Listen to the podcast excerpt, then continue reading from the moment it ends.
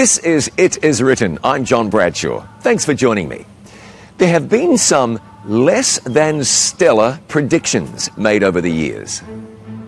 In 1878, Sir William Preece, the chief engineer of the British Post Office, said, The Americans have need of the telephone, but we do not. We have plenty of messenger boys. Albert Einstein said, There is not the slightest indication that nuclear energy will ever be obtainable. It would mean that the atom would have to be shattered at will. We don't like their sound, and guitar groups are on the way out the Decca Recording Company rejecting the Beatles in 1962. And then how about this one? The world is going to end on December the 21st, 2012. Now that's what some people said.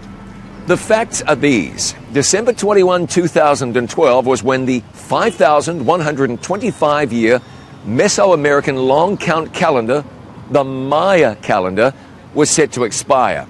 Many said with the expiration of this calendar would come the end of the world.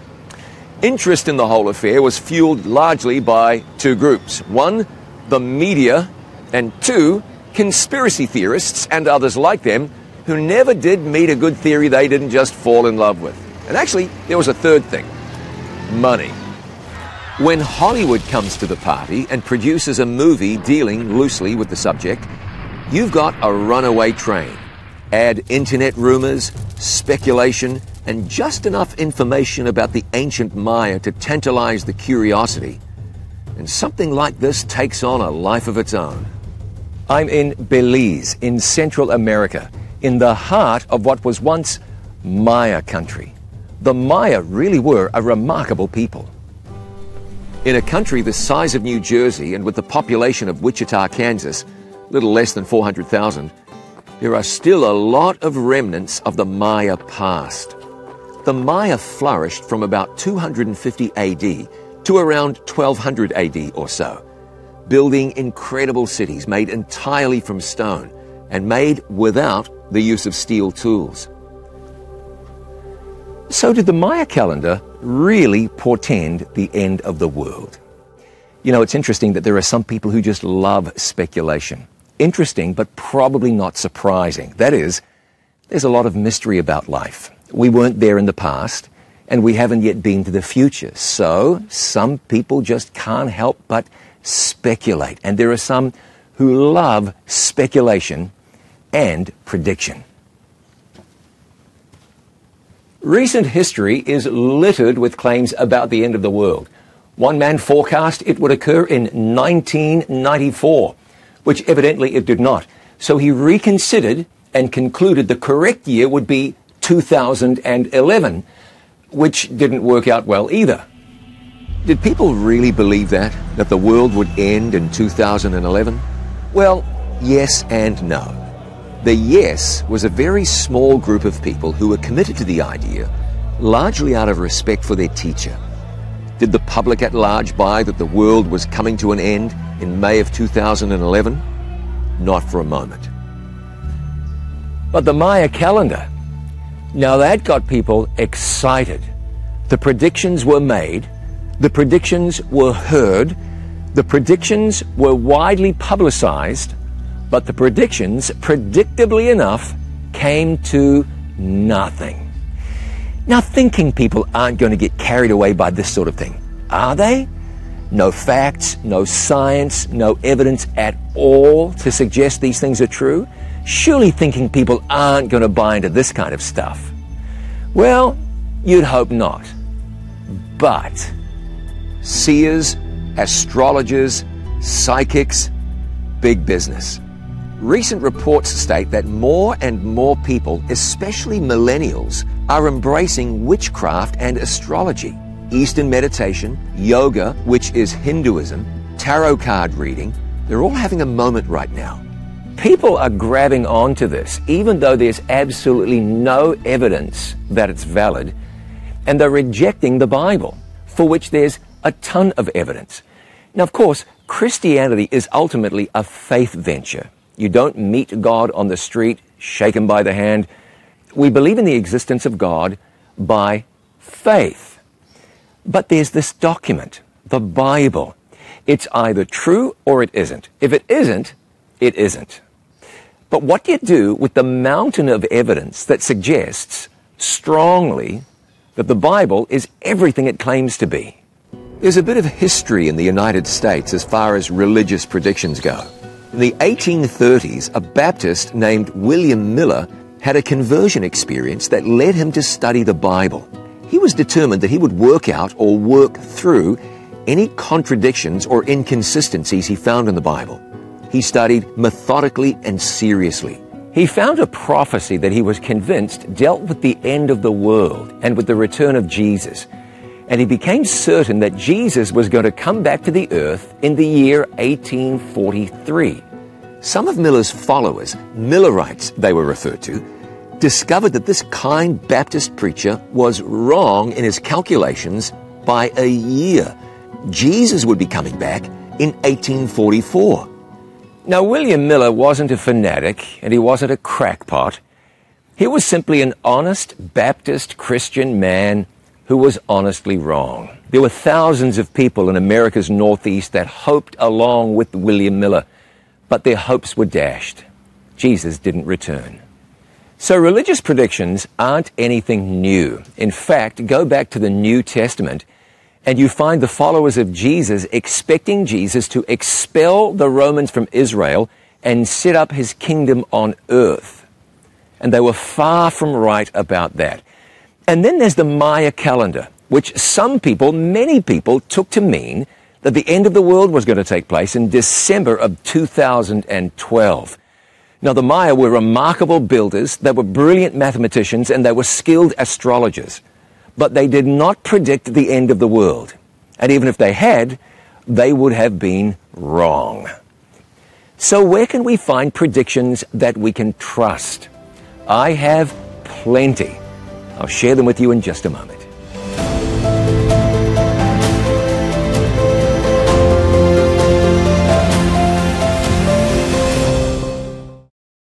The signs of Jesus' return are all around us. But what does the Bible say we should look for? Find out by getting today's free offer, Seeing the Signs. To receive this free DVD, call 800 253 3000 or visit us online at iiwoffer.com. Find out for yourself what the Bible says about the signs of Jesus' soon return. Call 800 253 3000 or visit iiwoffer.com. Thursday, August the 5th, 2010 was not a happy day for 33 men when a collapse in a mine in Chile buried them 2,300 feet below ground. No matter how much they tried to escape, there was no way out. Rescue would have to come from above. On the outskirts of the San Jose mine, over two and a half thousand people gathered and with each failed rescue attempt, despair increased. And families gathered together to pray for a miracle. From the Atacama Desert comes a story of tragedy, a story of uncertainty, yet a story of courage, hope, and ultimately a story of salvation. Wait on the Lord, and the miracle will come. Camp Hope. Watch now on It Is Written TV. In December of 2012, 100 members of a Christian church in China were arrested. They had been warning people about what they believed would be the trouble coming to planet Earth on December 21 of that year, when the 5,125 year Maya calendar expired. The time that some people were teaching would bring about the end of the world. The Maya were advanced enough to be considered the Greeks of the New World. They had figured out that the year contained 365 days. They had 18 20 day months and five additional days, although they didn't seem to recognize the extra quarter of a day in each year. Their architecture was advanced. In some places, they even built sporting arenas, courts for a ball game, something like handball, and they built impressive observatories watching the movements of the stars and planets was important to the Maya. And as interesting as their 5,125 year calendar was, it never actually predicted the end of the world. It simply suggested the end of an age, a time period, a cycle to be followed by another one, and then presumably another one, and so on. But that didn't stop people from getting excited about the end of the world. In fact, in Russia, authorities issued a statement reassuring Russians that they had nothing to worry about. In the south of France, people flocked to the top of a mountain to wait for what they believed would be the end of all things. Well, we know that the end of the world didn't occur December 21, 2012, and it was never going to. But what this whole Maya calendar business does reveal is that there are people, many people, who are vulnerable to predictions about the end of the world. No matter how unlikely or even nonsensical those predictions might be. So, what then about predictions that are actually reliable? If people are going to get animated about a calendar of which they had heard nothing prior in their lives, if folks will get excited about somebody like Nostradamus, who certainly was not a prophet in the reliable biblical sense, what should people do about predictions that are verifiable and absolutely authentic? Now, I'm going to share with you some predictions that you can depend on. Predictions that were made and then fulfilled. Predictions, predictions you can trust. Now, the Bible isn't simply a book of predictions. It's the story of God's love for the human family. But it's true that the Bible does contain predictions. In fact, God stakes his reputation on his ability to forecast the future. Here's what he says in Isaiah 46, 9 and 10. Remember the former things of old, for I am God, and there is no other. I am God, and there is none like me, declaring the end from the beginning, and from ancient times things that are not yet done, saying, My counsel shall stand, and I will do all my pleasure. In the 19th century, a Scottish scientist named James Maxwell predicted the existence of radio waves. Turned out he was right. Impressive. George Orwell's 1984 and Aldous Huxley's Brave New World both contained predictions about the future that seem now eerily prescient. But none of that is anything compared to what God did. You want predictions? Here we go. Genesis 3:15. 3 chapters into the Bible, sin had entered the world, and God says to the serpent, "And I will put enmity between you and the woman, and between your seed and her seed. He shall bruise your head, and you shall bruise his heel." This was a prediction that Jesus would come into the world and defeat Satan, and that Satan would be destroyed. Now notice the prediction said that Jesus would be bruised. Interesting because in Isaiah 53, Isaiah used the same word saying that the Messiah would be bruised for our iniquities. But Satan, he would ultimately be destroyed. Everyone who wishes to can be a child of God and live eternally. And all of this was predicted in the third chapter of the Bible written, written thousands of years ago. But we're just getting started. In Isaiah chapters 44 and 45, Isaiah mentions by name the man that God would use to lead the army to defeat Babylon. Now, this isn't Isaiah looking back in time. If this was Isaiah telling his readers something that had already happened, it wouldn't be so impressive. But Isaiah is looking ahead. And 150 years before the event, Isaiah names the man calls him by name who would deliver the people of God. This is Isaiah chapter 45 verses 1 through 3. Thus says the Lord to his anointed, to Cyrus, whose right hand I have held, to subdue nations before him and loose the armor of kings, to open before him the double doors, so that the gates will not shut. I will go before you and make the crooked places straight. I will break in pieces the gates of bronze and cut the bars of iron. I will give you the treasures of darkness and hidden riches of secret places, that you may know that I, the Lord, who call you by your name, am the God of Israel. Now that's more impressive than a Maya calendar non-prediction. Now in Micah 5 and verse 2, the prophet Micah names the town in which Jesus would be born. But you, Bethlehem Ephrathah, Though you are little among the thousands of Judah, yet out of you shall come forth to me the one to be ruler in Israel, whose goings forth are from old, from everlasting. More about Jesus. This is Isaiah 7:14. Therefore the Lord himself shall give you a sign. Behold, a virgin shall conceive and bear a son, and shall call his name Emmanuel. God said that the Messiah would be born of a virgin. That's something that had never happened before. You know, somebody making a prediction like that, they should be laughed out of town. Their credibility should be shot to pieces. But that didn't happen in the case of Isaiah, who wrote that prediction, because in that case, and every other case like it, what God said would happen, happened. You know, people just don't do very well in predicting the future. We just don't know. But we do know what God has predicted. And we know that what God has predicted has come to pass. Therefore, we can trust God and we can trust the Bible. I'll have more in just a moment.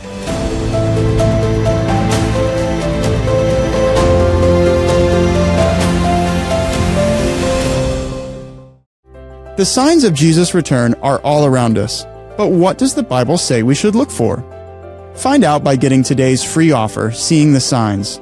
To receive this free DVD, call 800 253 3000 or visit us online at iiwoffer.com. Find out for yourself what the Bible says about the signs of Jesus' soon return. Call 800 253 3000 or visit iiwoffer.com. Thanks for joining me today on It Is Written. I'm in Belize in Central America, east of Guatemala, south of southeastern Mexico. The Yucatan Peninsula is just up there, and close to Honduras. Belize is right in the heart of what was once the Maya civilization. A few years ago, an interpretation of the Maya calendar had people all over the world worrying that the world was going to end. Well, it is going to end. And if you read the Bible, you get the idea that there's not a lot of time left for planet Earth. And so therefore we want to remember at least two things that Jesus told us. One, we cannot know the day or the hour of his appearing. We just don't know. And so therefore, two, be ready no matter when it takes place. Live in relation to God so you will always be ready for eternity. So how is it with you? You're ready? You say yes? That's great. You say no or I'm not sure? Well, hmm, not so good. But the good news is you can be ready. There's no need for anyone not to look into eternity with confidence. If you choose God as yours, then you can have all the confidence in the world. A couple of moments ago, we looked at some predictions that were fulfilled. God made the predictions, and what God says happens. So now look at this with me. Daniel 9, verse 25. Daniel wrote these words hundreds of years before Jesus was born. Know therefore and understand that from the going forth of the command to restore and build Jerusalem unto Messiah the Prince, there shall be seven weeks and 62 weeks. The street shall be built again, and the wall, even in troublesome times. Notice this. From the decree to restore and rebuild Jerusalem unto Messiah the Prince would be a certain period of time. Now that decree was issued in the year 457 BC, and you'll find the actual decree in Ezra chapter 7, so you can read it for yourself. So from 457 BC unto Messiah the Prince would be 69 weeks. In Bible prophecy, a day represents a year. So you've got 69 times seven years, which would be 483 years. Start in 457 BC, add 483 years, you get to the year 27 AD, when Jesus would be anointed as the Messiah. So what happened in 27 AD? Jesus was baptized. He was anointed right on time, predicted hundreds of years before. But wait, there's more. The same prophecy said after this, Jesus would be cut off. He would be put to death. That's what happened when he died on the cross three and a half years after he was baptized. And then the prophecy says that Jerusalem, after this, would be destroyed. And it was, less than 40 years after Jesus died on the cross. Now, you could get all excited about a Maya calendar non-prediction, or you could hang your hat on predictions that you can really trust. Listen, Zechariah wrote that Jesus would be betrayed for 30 pieces of silver. That's what happened. Zechariah 11 and verse 12. The next verse talks about Judas throwing away the money that he was paid to betray Jesus. That happened too. Zechariah 9 and verse 9 said that Messiah, Jesus, would ride into Jerusalem on a donkey. Precisely what took place. Isaiah chapter 53 said that Jesus would be betrayed by his own people. You get to Psalm 22, that great messianic psalm. It says that Jesus would be mocked and ridiculed. Later, same chapter, says Jesus would be crucified.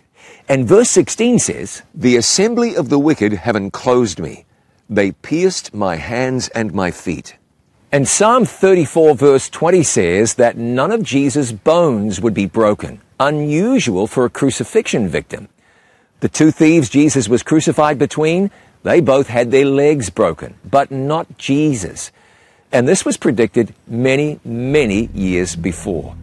And then, maybe one of the most incredible prophecies of all, Daniel said that four world ruling kingdoms would arise in the earth the head of gold, chest and arms of silver, belly and thighs of brass, and the legs of iron. Four kingdoms, which were Babylon, Medo Persia, Greece, and Rome. Daniel said, and you read about this in Daniel 2, that the fourth kingdom would divide into multiple nations. And that's exactly what happened. In Daniel 7, he gave the same information, but with a twist. He used animals or beasts to represent the nations rather than metals, as in Daniel 2. The lion, the bear, the leopard, and then the thing. Again, four nations Babylon, Medo Persia, Greece, and Rome. This time he depicted Rome as having ten horns, and he said specifically in Daniel that the ten horns were ten kings or kingdoms that would arise out of Rome. And history validates that prediction 100%. Now you'd think that people would shout this from the rooftops.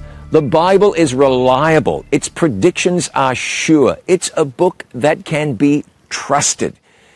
You know what happens is this. Some people will hear this, even be willing to believe that, but then they see those, those people who are a bad advertisement for what the Bible teaches, and it throws them. No, it shouldn't. You know, there are people like that who, who don't accurately represent every belief system, every country, every organization, but you don't want to let the hypocrites, and truth be told, there's a hypocrite inside all of us. You don't want to let the hypocrites, the bad eggs, keep you from God. Now, the Bible predicted that Jesus would come into the world. It predicted the circumstances of his life, the circumstances of his death. It predicted the rise and the fall of nations, and so much more. And there's something else. Listen to this. Paul, writing to the Thessalonians, this is 1 Thessalonians chapter 4, we start at verse 13. But I do not want you to be ignorant, brethren, concerning those who have fallen asleep lest you sorrow as others who have no hope. The Thessalonians evidently believed that if you weren't alive when Jesus came back, you couldn't go to heaven. You couldn't be saved. So Paul corrected them. For if we believe that Jesus died and rose again, even so God will bring with him those who sleep in Jesus. For this we say to you by the word of the Lord, that we who are alive and remain unto the coming of the Lord will by no means precede those who are asleep.